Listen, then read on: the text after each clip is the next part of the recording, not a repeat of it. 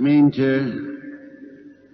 die meisjes en jongens in de tweede klas van het gymnasium beginnen Grieks te leren. Aan het eerste boek, het Griekse leesboek dat ze krijgen, dat is denk ik nog altijd. En dat vind je als een kind van veertien jaar ongelooflijk taai en ongelooflijk eh, vervelend. Nou ja, wat is er niet maf bij de jongelui vroeger en tegenwoordig. Maar je bent daar eenvoudig te jong voor, dacht ik. Als je met een jaartje of zeventien gaat lezen Plato, de Phaidon en al die geweldige dingen, daar ben je veel te jong voor. En later, hopelijk grijp je daar nog eens naar terug en dan, dan gaat het pas leven. Zo verging het mij jaren geleden met Xenophon. Niet dat ik nou een Grecus ben, helemaal niet.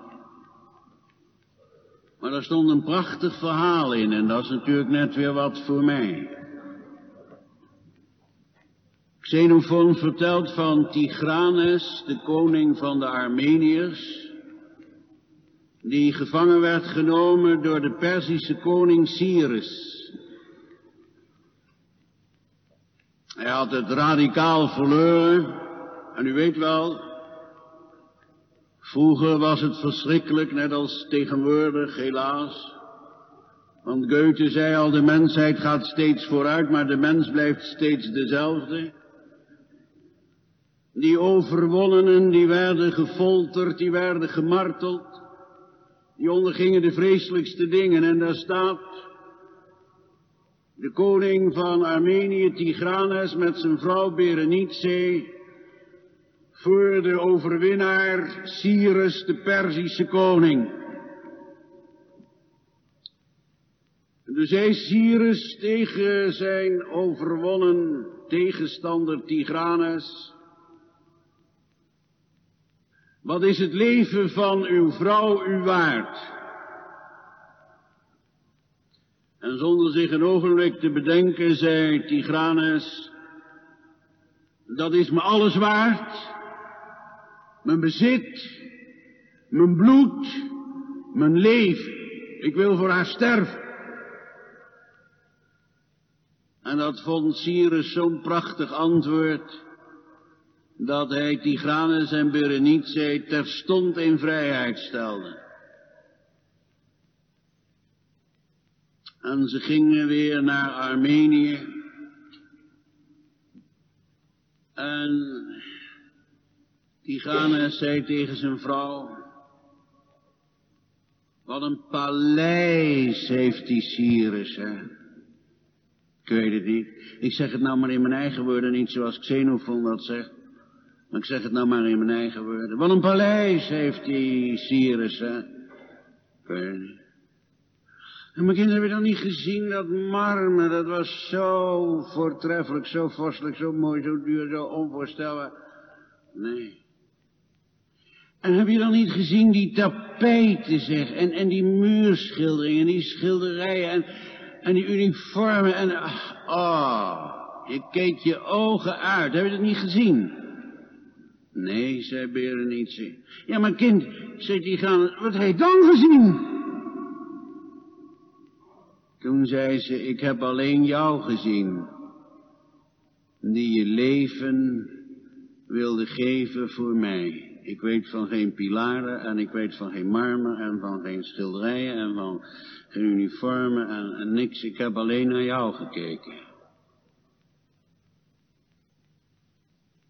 Weet u gemeente, ik denk in december altijd dat de adventstijd, de kerstdagen zo ontzettend gevaarlijk zijn. En dan zijn we zo lief en dan zijn we zo gevoelig En we zijn zo zweverig, alles zweeft en alles is even lief. De witte vlokjes die zweven en de engelkens door het luchtruim zweven en de herdertjes. Nou, als je tegenkwam in Zwolle, zou je een straatje omlopen. Want het was outcast. Maar wij maken er zoiets zweverigs van en dan gaan we dierbaar doen. En zeggen o kinderke klein, o kinderke teer, ik spot niet. Want Bach heeft tenslotte een prachtig lied gemaakt. Ik kniel aan uw kribben neer, Jezus, gij mijn leven. Maar die kribbe die is er niet meer. En dat kind dat wij verromantiseren, die zit in heerlijkheid aan de rechterhand van de vader. Ik vind de adventstijd en de kerstdagen altijd erg gevaar. En een kaarsje en een kerkje en een klokje. Oh nee, dat is van een cabaretier. Dat kun je natuurlijk niet gebruiken op de preekstoel. Maar goed, het is eh, de romantiek. De romantiek. Maar die is net zo gevaarlijk in de Leidensweek. Want hoe vaak zal het niet gebeurd zijn wanneer mensen uit de kerk kwamen en iemand die om ouderdom of ziekte moest thuisblijven, zoals dat vroeger tenminste, die zei dan was het vol? En uh, hoe was die? En waar heeft hij het over gehad? En dan zei ze in de Leidensweken, in de Leidensweken zo dikwijls, hij had het over Petrus of hij had het over Judas. En ik wil heel eerlijk zeggen, in een van de mooiste kerken van Nederland vanmorgen, ik heb me daar heel vaak aan schuldig gemaakt. 25 jaar geleden was ik beroepen in Putten. En je kwam dan kijken, hoewel er niks te kijken was, want er was geen pastorie. Er was helemaal niks, maar ja, je moet dan toch kijken en geïnteresseerd doen. En s'avonds spreken en kennis maken met de gemeente. Het was in de lijdenstijd en ik had gepreekt over Petrus en ik zeg u nogmaals, het was 25 jaar geleden. Ik hoop dat ik iets wijzer ben geworden. En ik schilderde dat tafereel van die Petrus op die binnenplaats en uh, hij mocht verdoemd wezen als die die Jezus van haar kende, die hele man niet. En nou, en de Heer zich omkerende zag Petrus aan. Hij keek alleen maar, hij zei niks, want anders had hij Petrus verraden. En terstond kraaide de haan. Nou, toen liet ik een haan wakker worden en die schudde zijn veren en die plantte zijn poten en, en die deed zijn bek open en die kraaide de opkomende zon tegemoet. Nou, ik dat geschilderd heb, geweldig naar mijn eigen smaak. Want later hoorden we, toen we in Putten woonden, dat een boer had gezegd, ik dacht dat die nog zou gaan staan kraaien ook. En toen heb ik het begrepen. Toen heb ik het begrepen, hoe gevaarlijk het is. Hoe gevaarlijk het is met rond kerst en hoe gevaarlijk het is in de lijdensweken. Om daar breed uit te halen en er allerlei schriftuurlijke dingen te vertellen, ja best. Maar, ik hoop volgende week bij Leven en Gezondheid in Rotterdam te zijn. En er worden heel wat mensen verwacht, die diensten lopen als een trein daar in de Laurenskerk. 4000, dat is alsof het niks is. En dan moest de radioopname zijn. En uh, dat kan natuurlijk niet, want je zit daar met die treinen die voortdurend langs die Laurenskerk gaan en zo. En ja, zei ze tegen die organist die daar die avond speelt, meneer, uw fans komen ook. En u hebt maar drie liederen opgegeven, drie solo's opgegeven. Uh, u speelt alleen maar, o mens, bewijn dein zunde groot. En u speelt alleen maar van bijster, ik wil mij gaan vertroosten in Jezus leider. Maar uw fans die zijn gekomen, hij schreef me gisteren, Ko, als jij dan niet preekte, dan had ik meteen afgezegd. Ja, we zullen daar een show van gaan maken in de Leidensweken, zijn ze nou helemaal. En ik heb hem prompt teruggeschreven en hij schreef, En zeg op die preekstoel dat ze niet applaudisseren. Hè? Dat is het niet in de zaal om te applaudisseren. Schreef hem gisteren terug, komt wel goed jongen. Zit er nou maar niks over in. Ik heb al een meditatie in mijn achterhoofd. Ze zagen niemand dan Jezus alleen. Ze komen niet voor die organist. En voor dat koor en voor die dominee. Maar al die ruzieachtige kerkmensen, ik heb aan het slot van mijn brief gezegd, daar komt een bleek bebloed gelaat ons aankijken. En wat is dan onze reactie? Anders dan diep, diep aan uw voeten. Gemeente, wij staan in de Leidensweek, al in de tweede helft van de Leidensweken. En dan zeggen we, zo zielig. Zo zielig. Ik ben epris van de Matthäus Passion van Bach. En ik mag ook volgende week in Den Haag de verbindende tekst spreken met koren uit de Matthäus Passion en daar een meditatie houden. En een oud leerling van me zit dan aan het orgel. Ik hou zielsveel van Bachs Matthäus Passion, maar ik weet heel goed dat het begin en het slot verkeerd zijn. Komt gij dochters, helpt mij klagen. Ziet hem, wie? De bruidegom. Zie hem gaan, zoals een lam. Pracht. Ongelooflijk mooi. En dat slot. Wir setzen uns mit Tränen nieder. Ruhe, sanfte, sanfte Ruhe. Mein Jesu, gute Nacht. Prachtig. Maar helemaal fout. En daarom is het juist dat we bij gezondheid volgende week vrijdag in Den Haag eindigen met U zij de glorie opgestane Heer. Want wat is er zielig, gemeente? Wat is er zielig in de Leidensweek? Daar is zoveel leed op deze wereld. Ik heb, ben 35 jaar predikant en ik heb het toch zeker twintig keer meegemaakt dat beste brave kerkmensen, als ze, als ze ziek waren en erge pijn hadden, als ik dan vroeg, eh, kan je het wel hebben, zou ik niet weggaan of zo? En ze zei, ach nee dominee, ik heb wel pijn, maar ja, als ik dan denk aan wat de Heere Jezus heeft geleden, hè. En dan lopen de rillingen over mijn rug, want dat is helemaal fout. En dat kan ik dan niet zeggen bij zo'n erge zieke. En als ze beter worden, dan zeg ik het wel. Ja, u zei dat nou een week of twee geleden. Maar zult u dat nooit meer doen? Zult u niet uw pijn, zult u niet uw tegenspoed vergelijken met wat de Heere Jezus heeft geleden, want het is niet te vergelijken. In die Sint Laurens in Rotterdam, daar zat ik vijftig jaar geleden, daar speelde Albert Schweitzer. Begon met de toccata en Fuga van Bach. Schweitzer, de grote man uit Lambarene. is vijftig jaar geleden.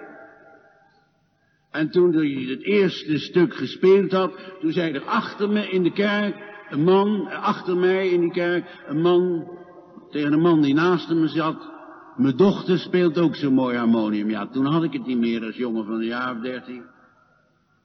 Dan zul je daar Schweitzer horen die uit zijn hoofd, volgens de organist van de Laurens waren niet alle noten op zijn plaats toen. Zal wel. Dan zul je daar zo'n man horen die daar een genie is. En zo'n boek over Johann Sebastian Bach heeft geschreven. Dan zul je zeggen, ja, mijn dochter speelt ook zo'n mooi harmonium. Is dat niet te vergelijken, mijn lieve mensen? Ja, dominee, maar er is zoveel leed op deze wereld. Vertel mij wat. Mijn vrouw en ik dwaalden eergisteren nog door de onafzienbare ruimte in Nijmegen van het Radboud ziekenhuis. Enorme complexen. Wijlen mijn vriend Pater de Greven zei, je kan er met een tank door die gangen rijden. En dat zeiden wij nog tegen elkaar eergisteren. Wat wordt daar geleden op deze wereld? Het onvoorstelbaar lijden van mensen en vooral van kinderen. Wat is er een ellende op huwelijksgebied? Ik sprak laatst op de Veluwe, zit een aardige man naast me. Is uw vrouw er ook? Ja, die hobbelt altijd mee. Toen zegt, zegt die man tegen me, fijn voor u. Ja, dat is leuk. Hij zei, ja, dat is meer dan leuk, want mijn vrouw is er niet meer.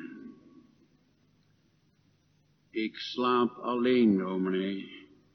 En ik eet alleen, al jarenlang. Denk aan de oude dominee Leemans in IJsselmuiden toen zijn vrouw daar stierf, dat hij in die grote pastorie daar zat. Hij heeft me later gezegd, ach Van Dijk, ik at voor de kast. Ik zeg, voor de kast? Ah ja, denk je dat je nou als vent alleen een bloemetje op tafel zet en gaat dekken en weet ik wat. Ik, ik schoof die, deed die kast open, ik schoof die broodplank, sneed een boterhammen en bom.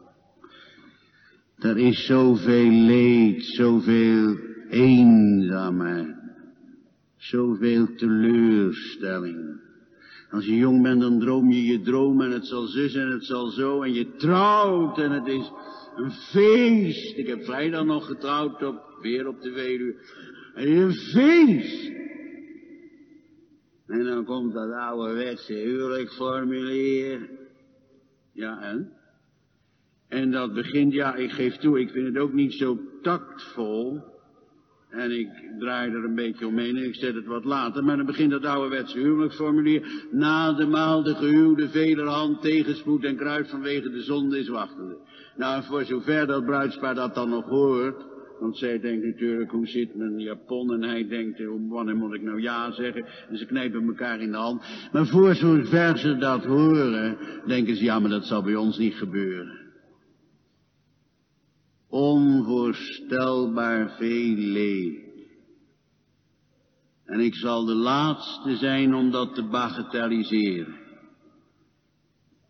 Want ik weet dat ik op velelei gebied en voor God op alle gebieden waardeloos ben, maar zeker bij ernstige ziekte en zeker bij het lijden van kinderen. Dan weet ik weinig te zeggen en zit denkbeeldige pluisjes uit het tafelkleed te halen. Gemeente, hoe erg dat ook mogen zijn en voor de tweede keer, ik zal de laatste zijn om daar iets op af te dingen. En hoe moeilijk het lot van veel mensen ook mogen zijn. Je kunt, je moogt het niet vergelijken. Zult u het nooit meer doen met het lijden van de Heere Jezus Christus. Want wij denken, nou het zal toch wel fijn zijn geweest voor de heiland. Na al die ellende en dat ze hem die kroon van doorn op zijn hoofd sloegen en dat ze met vuisten, nou profeteer ons Christus, hè? wie is het die u geslagen heeft? En dat hij een donkere stem op de binnenplaats hoorde zeggen, dat hij naar de verdoemenis mocht gaan als hij die man kende. En dat was Simon, de zoon van Jona. En er was niemand der volken met hem. Die Lamen macht er gehend, den Blinden gab er das Gesicht, er hat uns alle wohlgetan. De Heer heeft niet anders gedaan dan, hij ging, zegt de Bijbel, het land door goeddoende. Maar waar is dan Jairus om als getuige aan deze charge te zeggen, mijn dochtertje van twaalf was dood en deze Jezus heeft haar opgewekt. Waar was dan die man uit Naaien? Die zoon van die weduwe. Dat mensen had misschien niet kunnen komen, maar hij dan toch wel? En waar was Martha, Maria, Lazarus, Betanië is toch niet zo ver af? Om te zeggen, deze Jezus, die heeft mij, edelachtbare, toen ik, toen ik al in het graf lag, toen ik al tot ontbinding was overgegaan, want mijn eigen zuster heeft tegen hem gezegd, hij riekt nu reeds. Deze Jezus heeft gezegd, Lazarus, kom uit. Waar waren dan die lammen die hij liet wandelen? Waar waren dan die kreupelen? Waar waren dan die blinden die hij het gezicht had? Waar waren dan die melaatsen? Niemand, niemand, niemand. Nou, dan is het toch wel aangenaam geweest voor de Heer Jezus. Dat er tenminste nog een stel vrouwen uit Jeruzalem. De stoet van anderhalve kilometer, die anderhalve kilometer had te gaan over die Via Dolorosa, uh, volgde. En dat ze weende en hem beklaagde. Nou, dat, dat doet je toch aangenaam aan, laten we nou eerlijk wezen. Tenminste nog eens een paar eret die vrouwen, dat zijn weer de vrouwen, die zich, die zich niet schamen voor haar tranen en die de moed opbrengen om naar Jezus te bewegen. Dat zal de heiland dan toch wel verkwikt hebben. Nee. Gij dochters van Jeruzalem, weent niet over mij. Weent niet over mij. Zij zagen dat bleek bebloed gelaat. Zij zagen die handen die misschien de lokken van hun kinderen heeft gestreeld en hun hoofdjes heeft gezegen. Arme, arme, zielige Jezus van Nazareth. En dan zegt professor Schilder, want ik heb stiekem gekeken, ik doe het nooit, doe het nooit. Maar kom door Zwolle, ja dat is natuurlijk weer de schuld van een ander, hè? Dat kennen we nou al. Kom door Zwolle. Ik heb vroeger van mijn kattegezanten in Zwolle eens gekregen, bij een boekhandel uit Zwolle, uh, de trilogie die ik het mooiste vind die er bestaat. De Christus in zijn lijden. Van Schilder, professor Schilder. Christus in de ingang, in de doortocht en in de uitgang van zijn lijden. Ik lees het nooit in de lijdenstijd. Want je gaat hem onherroepelijk napreken, want het is gigantisch. Het is een van de mooiste boeken die je kent. Christus in zijn lijden. En daar heeft Schilder, ik heb even gekeken gisteren. Bij onze tekst, heel even maar. En toen maar gouden boek weer in de kast gezet. Want anders dan wordt er weer bijgeschilderd op de preekstoel van morgen. En dat mag misschien wel. Maar ach, daarvoor heeft Schilder zijn boeken niet geschreven. Professor Schilder zegt bij onze tekst, Christus uiterste bediening van het woord. Schilder zegt dat is de laatste keer dat de Heer Jezus tot een groep mensen het woord richt. Want straks bij de kruiswoorden is het tot mensen apart of tot zijn hemelse vader. Maar dit is Christus uiterste bediening des woords. Dat is zijn laatste bediening des woords. Tot de dochters van Jeruzalem. Weent niet over mij, maar weent over uzelf en over uw kind. Een ontzaglijk woord die laatste preek van de Heere Jezus Christus. Er staat in de Bijbel gemeend in de klaagliederen, wat klaagt dan een levend mens en ieder klagen vanwege zijn zonde. Hoe maakt u het? Nou, ik mag niet mopperen, hebben ze dikwijls tegen me gezegd. Gaat met u? Nou, ik mag niet mopperen. Nee, maar toch nooit. Zegt u? Je bent toch niet doof? Je mag nooit mopperen. Wat klaagt dan een levend mens? Man, schei uit. Onze kinderen wonen tegenover avondzon in, in Velp, een bejaardencentrum. Ik zei mijn vrouw, die, die man heeft de hele middag voor het raam gestaan. Ik kon niet, kon niet opkijken uit dat boek. Of daar stond die man in diezelfde houding. Wat klaagt dan een levend mens? Dominee, ik ben mijn aanspraak kwijt. Ik slaap alleen. Ik eet alleen. En de kinderen komen sporadisch. Of, wat klaagt dan een levend mens? Ik heb zo'n last Al maandenlang, dominee, van mijn maag. Ik heb een maagzweer, ja, ik durf niet die operatie en zo. Wat klaagt dan een levend mens? Oh, dominee, met die jeugd van tegenwoordig, u weet dat zeker ook wel. Ja, hoe zit het met die ouders van tegenwoordig, tussen haakjes? Wat klaagt dan een levend mens? Dan is dat te klagen over deze tijd en over deze wereld en over de gezondheid en over de werkloosheid. Natuurlijk, natuurlijk. En over je eenzaamheid, want dat is het grootste probleem van deze tijd vol communicatie. En dan zegt die Bijbel, mag niet. Mag niet. Wat klaagt dan een levend mens, een iegelijk klagen vanwege zijn zon. Dochters van Jeruzalem, weent niet over mij, maar weent over uzelf en over uw kinderen. Zij staan daar nog, als ik het zeggen mag met een ouderwetse uitdrukking, ben er niet zo wild op, maar ik weet geen betere. Ze staan daar nog voor eigen rekening. Ze vinden de Heer Jezus zielig, een stakker, die daar straks aan een kruis hangt. Oh, wat erg toch. En ze beseffen niet waarom. En dat zij er veel ellendiger aan toe zijn, want straks dan zullen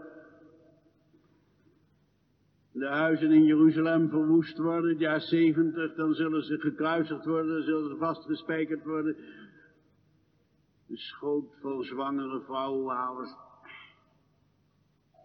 Dat doen ze nog in de twintigste eeuw. De schoot van een zwangere vrouw opensnijden.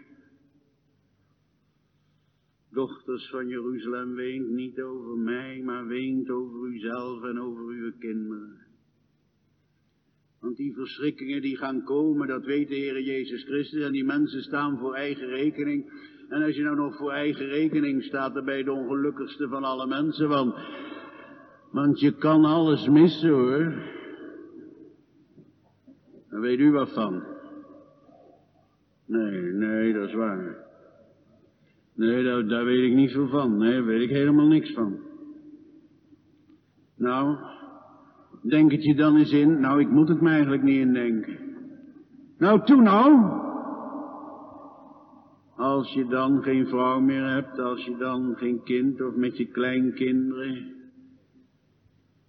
Die schatten om je heen. Toen ik ziek lag, maandenlang. Opa, je gaat toch niet dood, hè? Dat weet ik niet, Floor. Dat weet de Heer alleen. En eh, dat is nog niet erg. En dan wil ik dat op die kaart, of nou kaart hoeft niet, advertentietje 1. Gij hebt mijn ziel beveiligd voor de dood, zo heb ik het allemaal geregeld. Ja, ja, maar opa, als het dan gebeurt, dan moet je bij ons in de tuin begraven worden hoor, want dan kan je iedere dag bij je graf komen en dan zullen we bloemetjes zetten, wij met z'n drieën altijd. Je moet bij ons in de tuin komen hoor, dan moeten ze je begraven. Denk het je eens in, ik kan het me niet indenken, ik weet er niks van. Maar je kunt alles missen, dat is een Russisch spreekwoord. Je kunt alles missen. Zonder vader kun je leven, zonder moeder kun je leven, zonder man kun je leven, zonder vrouw kun je leven. Hoe vreselijk, hoe moeilijk het ook is, maar je kunt niet zonder God leven. Ik kan alles missen, maar God niet. En dan zullen er mensen hier zijn in de grote vermorgen en die zeggen, man, ik weet van dat gemis wat af. En dan zeg ik geen woord meer, dan wil ik wel heel stil bij u komen zitten. En vertel het maar, het lucht misschien een beetje op. Uw levensleed. En als je dan klaar bent, nou ja, dan huil ik ook een deuntje mee waarschijnlijk. Zo'n held ben ik nou ook alweer. Maar dan zou ik toch vragen, ja, je mist nou je vrouw, je man, maar mis je ook God? Mis je God. U kunt alles missen. Ja, u praat er maar makkelijk over. U kunt God niet missen. Dochters van Jeruzalem, weent niet over mij, maar weent over uzelf en over uw kinderen. Want aan al die tranen heb je niks. U weet wel dat Paulus zegt, de droefheid der wereld werkt de dood. Maar de droefheid naar God die werkt een onberouwelijke bekering tot zaligheid en daar gaat het om. En ook kunnen we wat we ook uitgehaald hebben in het leven, bij die Jezus terecht. En in één snik van berouw wordt een heel verleden weggevaagd. Hij heeft alleen maar te maken willen hebben met zondige mensen. Hij heeft begrip voor al uw omstandigheden. Ik heb het hier gisteren op de Veluwe nog aangehaald. Ja, wij kerkmensen, wij, wij zeggen dat wel, maar er klopt zo weinig van. In Garderen uit de kerk zeggen ze, hebben die man gezien daar op die vierde of vijfde rij? Ik zei ja. Nou, die heeft een jaar in de gevangenis gezeten. Ik zei nee, twee jaar. Hij is vrijdag vrijgekomen en zit nou in de kerk. Fijn, hè? Ja, zo. En die rare juffrouw, ik geef toe dat het een rare juffrouw was, maar ze kwam toch in de kerk, maar toen zei ze, dominee, ik kom maar niet meer hoor. Want ze zitten, die boeren die zitten met elkaar me weg te kijken. En ik, ja, het is twintig jaar geleden. Ik denk, hoe moet ik dat nou netjes zeggen? Van, kan dat niet wat minder, dat schilderij? Al die plamuren en zo die daar zitten. Want die boeren die kijken de ogen uit de. Maar wij kerkmensen, wij zeggen wel van zondaren. En wij zeggen wel van zondaressen, maar laat er eens een in de kerk komen. Laat er eens een uit in de kerk komen. Van wie wij weten dat hij wat op zijn kerkstok heeft. Nou, maar hij dat gezien? Die en die was in de kerk. Het is toch wat verschrikkelijk, zeg. Ja, oh, die vrouw zegt, dat is een... Ja, stil nou maar. Stil nou maar. Alle dingen stichten niet. De Heer Jezus wil zulke mensen... Hij is een vriend. Hij is een vriend van tollenaren en van zondaren. Daar is hij een vriend. En nooit zag ik een vriend die zo trouw was als Jezus. Want als die zondaar weer in de goot ligt, dan haalt hij hem er weer uit. Want hij laat niet varen, de werken zijn er al. Weet niet over mij.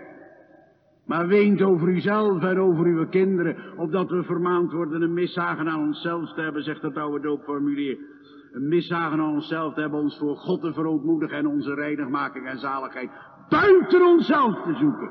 Buiten onszelf. En waar is dat? Dat is bij die Heere Jezus Christus alleen, die met barmhartigheid was bewogen over, over die vrouwen van Jeruzalem. Jezus Christus die zelf geweend heeft. Over Jeruzalem, die grote stad. En toen hij haar zag, toen ween hij. Hoe menigmaal heb ik u willen vergaderen. Gelijk een hen naar kiekens vergaderd onder de vleugelen. Maar gij hebt niet gewild. Jeruzalem, Jeruzalem.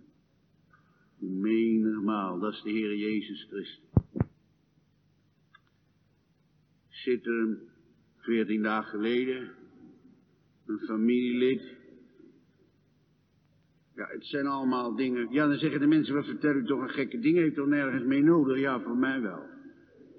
Nou, misschien vindt u het niks, nou dan luistert u maar even niet. Of misschien luistert u al lang niet. Er zit een familielid in de Kamer, die moest een advocaat hebben in uh, Den Haag. Zeg, Onko, weet u nog... Uh... Ja, joh. Je toch niet in het hele telefoonboek en uh, kun je het niet vragen aan, een of ander secretariaat of... Ja, ze advocaten, wat weet ik er nou van? De grote schrijver Bordewijk vroeger. Nou ja, die man is al jaren dood, mijn vriend. En Huygens, die is, uh, meester Huygens, die is uh, vorig jaar gestorven. Hm, sorry, ze wacht even. Meester Huygens was, zeggen ze, een advocaat van kwade zaken. Hij heeft bijvoorbeeld die dokter verdedigd die zijn vrouw vermoord heeft en in Leeuwarden nog een medegedetineerde vermoord heeft. Huygens was een enorm spitse jurist. Goed, hij, ik geloof wel dat hij de jurist was van de Haagse onderwereld. Dat kan wel. Maar het was een enorm spits uh, jurist die een diepe beroepsvreugde had in dat gevecht met de edelachtbare heer om zijn cliënten te verdedigen. En hij heeft vaak gewonnen, maar ja, ook verloren. Met die dokter Opdam en zo, dat heeft hij verloren natuurlijk. En toen Huigmeester Huygens gestorven is, toen stond er in de Telegraaf, schrik niet. Stond niet in trouw. Is geen, ja, is wel een aantelijkheid. Nou, neem ik terug. En er stond in de telegraaf dat meester Huygens was gestorven. En als onderkopje, wie zal er nu voor hem pleiten?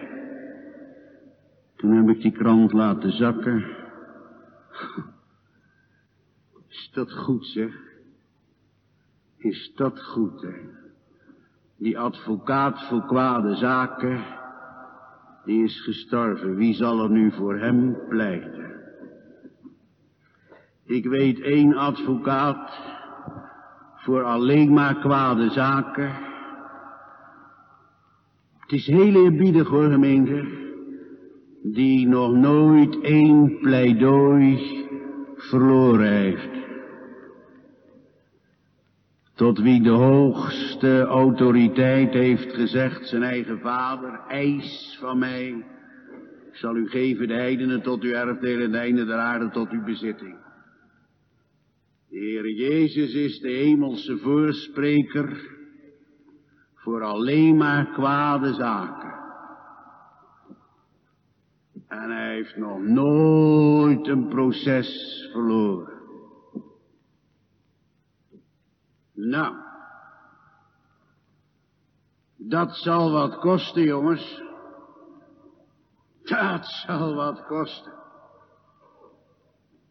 Ja, wenen, tranen over uzelf en over uw kinderen.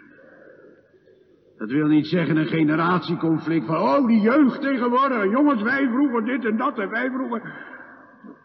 Helemaal niet. Helemaal niet.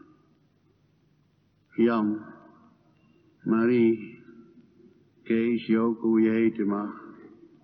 Je moet een nieuw hart hebben, meid. Ah ja, moeder, dat weet ik nou wel. Dat, dat, Preken doen ze in de kerk. Wij en onze kinderen, wat ligt je nader aan je hart dan je kinderen? En als je kinderen nou verloren gaan, hè? Wel, ze het goed, je zeker, ja, natuurlijk, een slee van een auto, meneer, en een tweede huis zal wel. Maar straks, wie weet hoe gauw, onbekeerd, er is een advocaat, kinderen, voor kwade zaken. De Heere Jezus Christus. En uh, je hoeft geen bespreking met hem aan te vragen. En dat je door, ja ik zeg het, ik bedoel het heus eerbiedig hoor, heus, geloof me nou. Dat een secretaris of een secretaresse zou zeggen, ja meneer, het lijstje zit helemaal vol, u kunt pas over zeven weken terecht. Je kunt vanmorgen nog bij de Jezus terecht. Weent over uzelf en weent over uw kinderen. Dat je met die tranen tot de Heere Jezus gaat. Want wie kan er tranen drogen als Jezus in mijn scheen?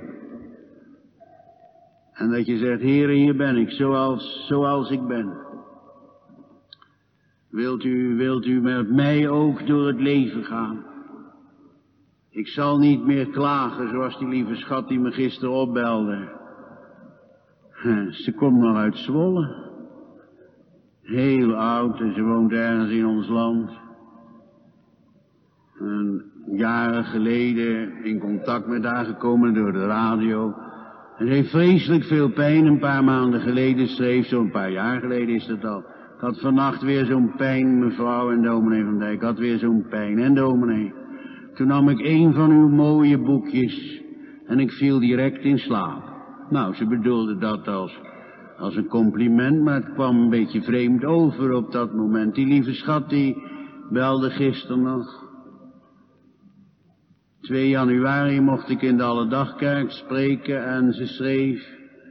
Weet u wat ik nou zo graag zou willen voor 1975? Dat nou eens tien minuten op een dag geen pijn zou hebben. Nou, ga nou maar het hele wereldleed verder na. Ja, we moeten gaan eindigen, ik weet het wel. Maar lieve mensen, voor al die zonden wordt bij die Heer Jezus heil gevonden. En nou geen sentimentaliteit alstublieft en geen krokodillentranen. Want als er gehuild moet worden, dan moet er gehuild worden over onszelf en over onze kinderen. Want hij doet de wil van de, van de vader. Hij heeft gezegd, ik kom om u een wil te doen, want hem beklagen komt, gij doch. Nee, nee, nee, dochters, blijf thuis. Weg, weg, weg, weg. Hij gaat die weg in gehoorzaamheid aan de vader. En hij wil zijn volk verlossen.